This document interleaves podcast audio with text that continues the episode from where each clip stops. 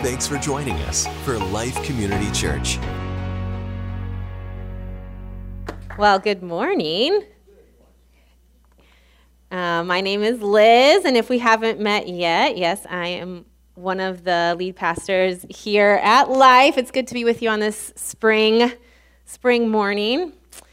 So, when you have um, a question or a problem in life, what do you do? Do you consult Google right away? You know, you whip out your phone, Google it, you know, look up that question as quick as you can. Do you, you know, just try to rack your brain, think, okay, you know, what's the answer to this? I'm going to I'm going to pursue it until I figure it out.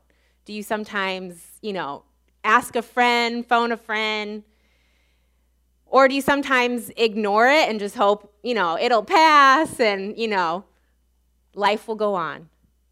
Well, I'll tell you, um, I'm a researcher by nature in my personality, and so I am always Googling random things that come to my brain. Um, and another thing I do is I buy books on any subject that I'm curious about, right? So I'll go straight to Amazon, I'll look up whatever my problem is, what's the top book on the subject, parenting, you know, anything, and it's on my shelf. Do I read every single book? No, but I am well equipped with all the world's problems on my bookshelf. So you can come by anytime if you if you want to answer a question about something. Um, as humans, we are naturally curious people. That is innate inside of us. It's part of our nature. We're created to explore and wonder and question and doubt. And that's what separates us from other mammals on earth is this curiosity, this, this mind that we have. And you know, we see it really clearly in children, right? They it just comes so naturally for kids. And maybe you can remember back to your own childhood when you were like really fascinated by something. You really needed to know more about something, or you spent your time, you know, uh, zoned in on some hobby or activity because you had to know more. When I was in third grade, it was a really like fascinating time of learning for me. I remember every unit we went through in class, I just was like eating it up. I was absorbed in learning. And we did this one unit on Egyptians, and I thought that was just mind blowing. The way that they um, they cared for the bodies after the after they died, um, they, the way they prepared the bodies for burial. I thought it was fascinating that they like stuck a hook up your nose and would take out pieces of brain tissue, and then they would take your organs and preserve them in jars, you know, just for the afterlife. I just thought, this is amazing. And then, you know, we had a book fair at, at my school, and I got a book on mummies, right? And it was this 3D model of, of making um, this uh, Egyptian mummy in the sarcophagus. And, you know, I built the whole thing and worked really hard on it. And I was so proud of it. And then that spring, we went on a, a field trip to the Field Museum in Chicago. And they had an excellent mummy exhibit. You could see a real life mummy that had been there forever. And I was just fascinated by it. Now, my daughter, I think, is entering a similar stage. She's ending second grade, about to be in third grade, and she has that, that spark of curiosity as well. And at her recent book fair, I went with her, and she picked out two things. One of them is this book, okay? It's about sharks, the ultimate eating machines, okay? And she was reading this book to me in the back of the van yesterday. And this was the page that she was reading from. It says, Barf, gross shark facts you won't forget. Now, do you want to hear one? yeah? Did it spark your curiosity? Okay, here's her favorite one that she told me this morning. Parasites eat Greenland sharks' eyeballs while they're still alive. Gross. Barf. You want to know another one? no? Okay, I'll give you another one. Frightened sharks vomit up their own stomachs. Okay, um, I'll end with this. You'll love it. Shark poop comes out as a green cloud that other fish love to eat. Mmm, now you're ready to eat some lunch, aren't ya? you can come peruse it after. Ellie, if you tell her that uh, you learned one of her fun facts, she she'll go crazy. She was like, "You're gonna use my book?" So, somewhere along the trajectory from childhood to adulthood, sometimes we lose some of that curiosity and wonder. You know, it can be conditioned by culture, by family, by religious communities that say certainty is best, right? Knowing what you know is the safest thing. And if you grew up in church, you might experience, you might have experienced a, a suppression of curiosity where you were encouraged to learn and memorize more than ask questions.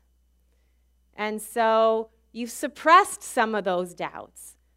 Or maybe you realize, like, I haven't asked a lot of questions about my faith. And so, wherever you, you find yourself on that trajectory, what I want to tell you through this series is that curiosity and wonder can actually bring a new and meaningful depth to our faith. We shouldn't fear questions. We can really embrace questions because they help us explore the depths of our faith and God more deeply. You know, the goal of a Jesus follower was never to just have all the perfect answers to life's questions. And in fact, when, when Jesus taught, he often responded with more questions. He was a question man, not always an answer man. He would tell parables that were obscure and would leave people pondering and wondering what that the meaning of his teaching really was. And he would ask people about their desires and their longings and he would lead them to evaluate their life for themselves. So I, I think there's this beautiful invitation to bring our questions and doubts to jesus and that helps us lead a more authentic faith it's, it's curious that Jesus didn't come to, the, to earth teaching everyone exact doctrine and proper apologetics. You know, he didn't gather the disciples and say, okay, here's the right repeatable phrases that you should be sent out to go teach other people these right and repeatable phrases. Why didn't he just leave us a manuscript of like all the exact right beliefs that we should just all fall in line to from now and, until eternity. That's, that's not what he did. When you think about it, you think, Jesus, why didn't you do that? Why did you choose to teach in the way you did, metaphorically, relationally? Because he pursued relationships, he pursued people. He wasn't the type of teacher or leader or Messiah that anyone expected. And so it, it's curious to wonder about Jesus and, and how he did things and who he is. And so when you look at different passages, you see this wonder and this curiosity kind of drawing you in. So, for instance, the story of the woman at the well. This is from John 4. It says, Jesus worn, you can follow along on uh, the screen. Jesus, worn out by the trip, sat, sat down at the well. It was noon. A woman, a Samaritan, came to draw water. Jesus said, Would you give me a drink of water? His disciples had gone to the village to buy food for lunch. The Samaritan woman, taken aback, asked, How come you, a Jew, are asking me, a Samaritan woman, for a drink? Jews in those days wouldn't be caught dead talking to Samaritans. And Jesus answered, If you knew the generosity of God and who I am, you would be asking me for a drink, and I would give you fresh, living water. The woman said, Sir, you don't even have a bucket to draw with, and this well is deep. So, how are you going to get this living water? Are you a better man than our ancestor Jacob, who dug this well and drank from it? He and his sons and livestock and passed it down to us? Jesus said, Everyone who drinks this water will get thirsty again and again. Anyone who drinks the water I give will never thirst, not ever. The water I give will be an artesian spring within, gushing fountains of endless life. And the woman said, Sir, give me this water so I won't ever get thirsty, won't ever have to come back to this well again. He said, Go and call your husband and then come back. I have no husband, she said. Well, that's nicely put. I have no husband. You've had five husbands, and the man you're living with now isn't even your husband. You spoke the truth there, sure enough. Oh, so you're a prophet. Well, tell me this. Our ancestors worshiped God at the, this mountain, but you Jews insist that Jerusalem is the only place for worship, right?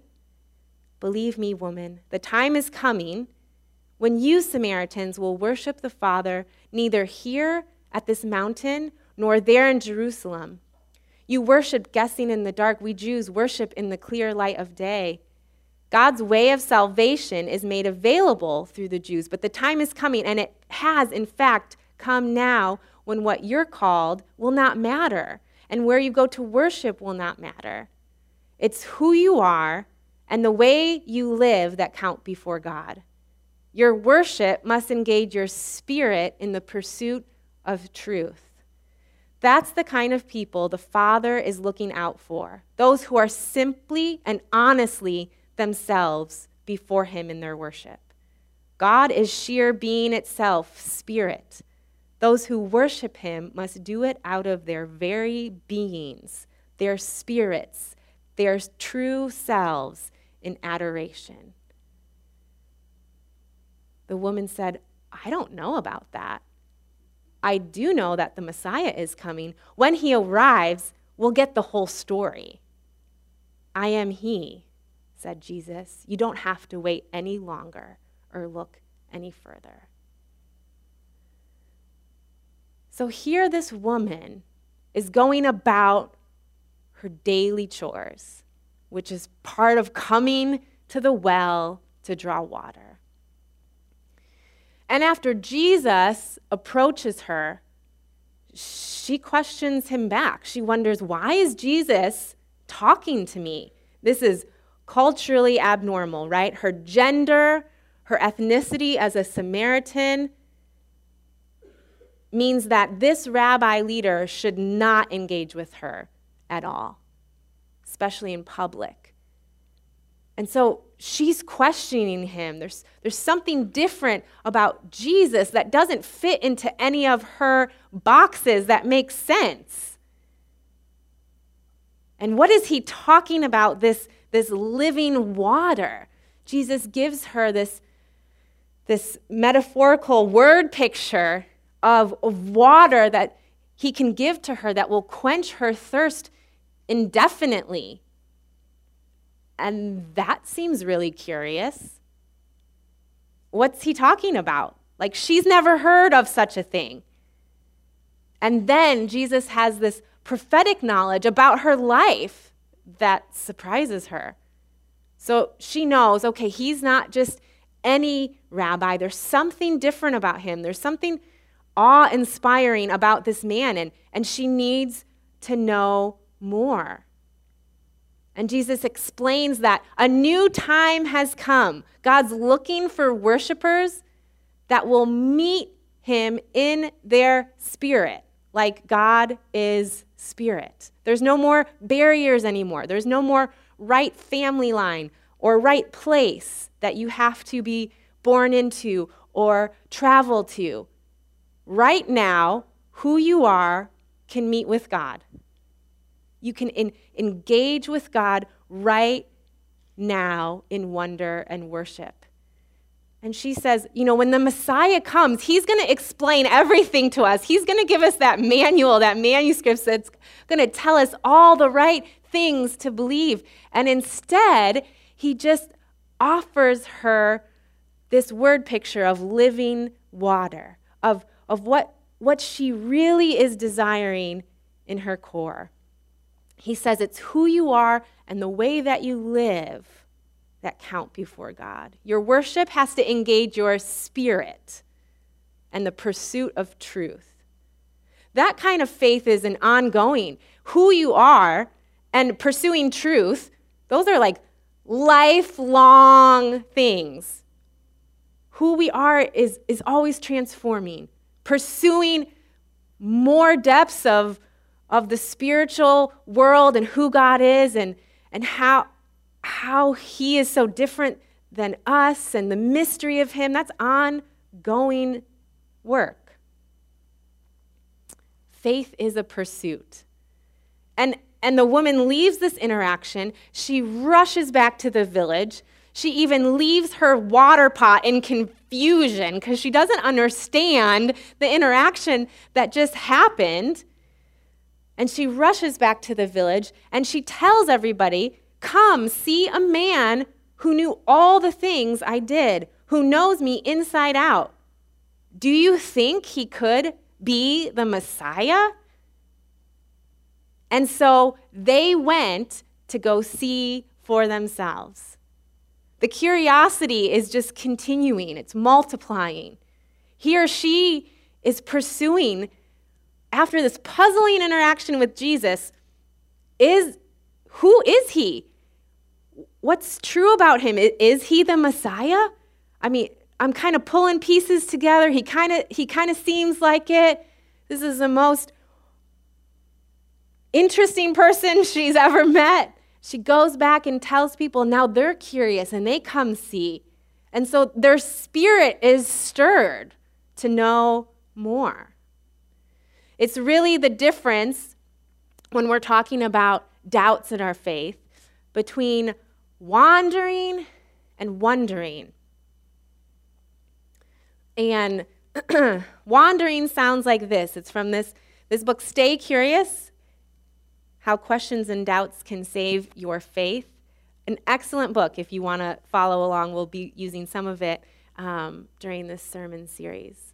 But wandering sounds like this A man named Sam found himself in the wilderness of doubt unexpectedly after a broken relationship and some bad experiences with some Christians who didn't represent the heart of Jesus very well.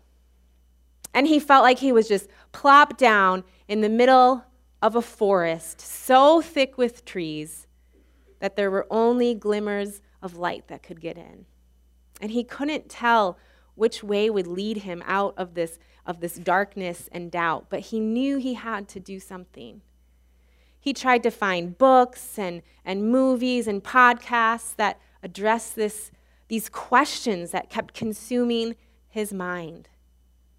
And sometimes he would fall down an internet rabbit hole that he would just go down so deep before you know it's 2 a.m. and it's only a few more hours before he has to get up for work. These questions and, and doubts would buzz around in his mind, especially when someone would talk about faith or the divine. And he found it difficult to quiet the noise in his mind when he needed to sleep or pay attention in a meeting at work. And so he would turn to hours of mind numbing video games and nights out with friends, with other people that were just trying to numb their own pain and worry.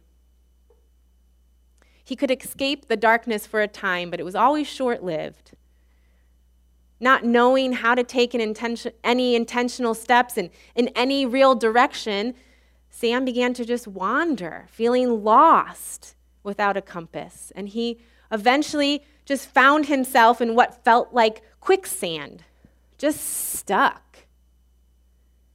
And these pits, these places where you get stuck, can come up unexpectedly and leave us in unknown terrain they are seasons in our life that we often called, call wilderness seasons. They can catch us off guard and, and feel like we're just walking around aimlessly without much direction. Now, wilderness is a theme that is typical for biblical characters. Wilderness experiences are often characterized by intense needs, temptations, isolation, danger for people in the Bible, but then they led to divine deliverance, renewal, and often amazing encounters with God. But when you're in the middle of wilderness, those questions and doubts can feel all consuming. Why does God allow these times? Why does God even lead us into seasons of wilderness? You know, we can see from Scripture that what God desires is for us to be free. And He's often leading us towards something greater or better, but we, we can't decipher that in those wilderness, confusing seasons. Now, take the Israelites when they were wandering in the wilderness. They had more certainty when they were back in Egypt, but they were not free. They were held in captivity as slaves. And as they're wandering in the wilderness, they probably had lots of questions and doubts. God, are you even here? Why did you why did you lead us into the wilderness just to starve us and leave us with no water, right? No meat. We want to go back to Egypt. That's where things were great and we knew what to expect. And we didn't have to wander around out here. Uncertainty is scary, discomfort pushes on us. They asked questions like Should we find another God to worship? Let's just go make an idol. I don't think we can trust this God that's leading us into the wilderness. But what would it look like if instead of wandering through the wilderness, we would wander through the wilderness? That's, that's the key difference in these seasons of doubt, in these times of questioning that can last for a long time. Wandering is often a coping mechanism that keeps us that keeps the discomfort away. We saw that in Sam's story. Wondering is an active pursuit of these soul questions that keep rising up in us. That we don't run away from those questions, but we, we let wonder lead us in those questions. Wandering can be motivated by fear and apathy. Wonder is motiv- motivated by curiosity and discovering the endless mysteries of God. Now, wonder could take our fictitious friend Sam to a different ending. And Sam is like us or like people that we know. There's like, we can identify a Sam in ourselves or in someone else. If someone like Sam enters one of these dark, wondering, doubtful seasons, what would it look like for him to let one, the wonder of his questions help lead him and navigate through the trees and the darkness. Yes, okay, the destination is still unknown. We're not exactly sure where we're going to end up. Not all the questions are perfectly answered, but wonder helps us live, live lighter the questions don't weigh so, so heavy.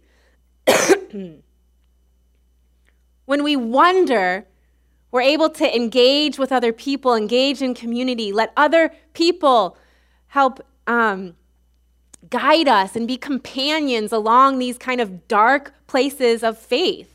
that are, that are confusing, where we struggle and we wrestle with our faith and God and Jesus and our beliefs. We let others come alongside us. We're not scared of community, we em- embrace community. And we take all of our questions and our wonderings to Jesus, and we take our life experiences and we, we measure them with our faith. We don't, we don't just joint our life experiences and faith, but we bring them all to Jesus. And we decide to take responsibility for our faith formation, for the pursuit of truth. We don't push it away, but we embrace it. God is a, an infinite being, right? And we're very finite. He is spiritual and we are physical. So often our ways of understanding God and relating God, they have to um, evolve and embrace the, the mystery that is God. That's, that's what I, I love about the way um, I was reading from the message when I was reading the woman at the well story. And I love how it wraps it up and it says, the Father is looking, is out looking for those who are simply and honestly themselves before Him. God is sheer being itself, spirit. So if you want to engage with God, you have to engage in your true self, your spirit.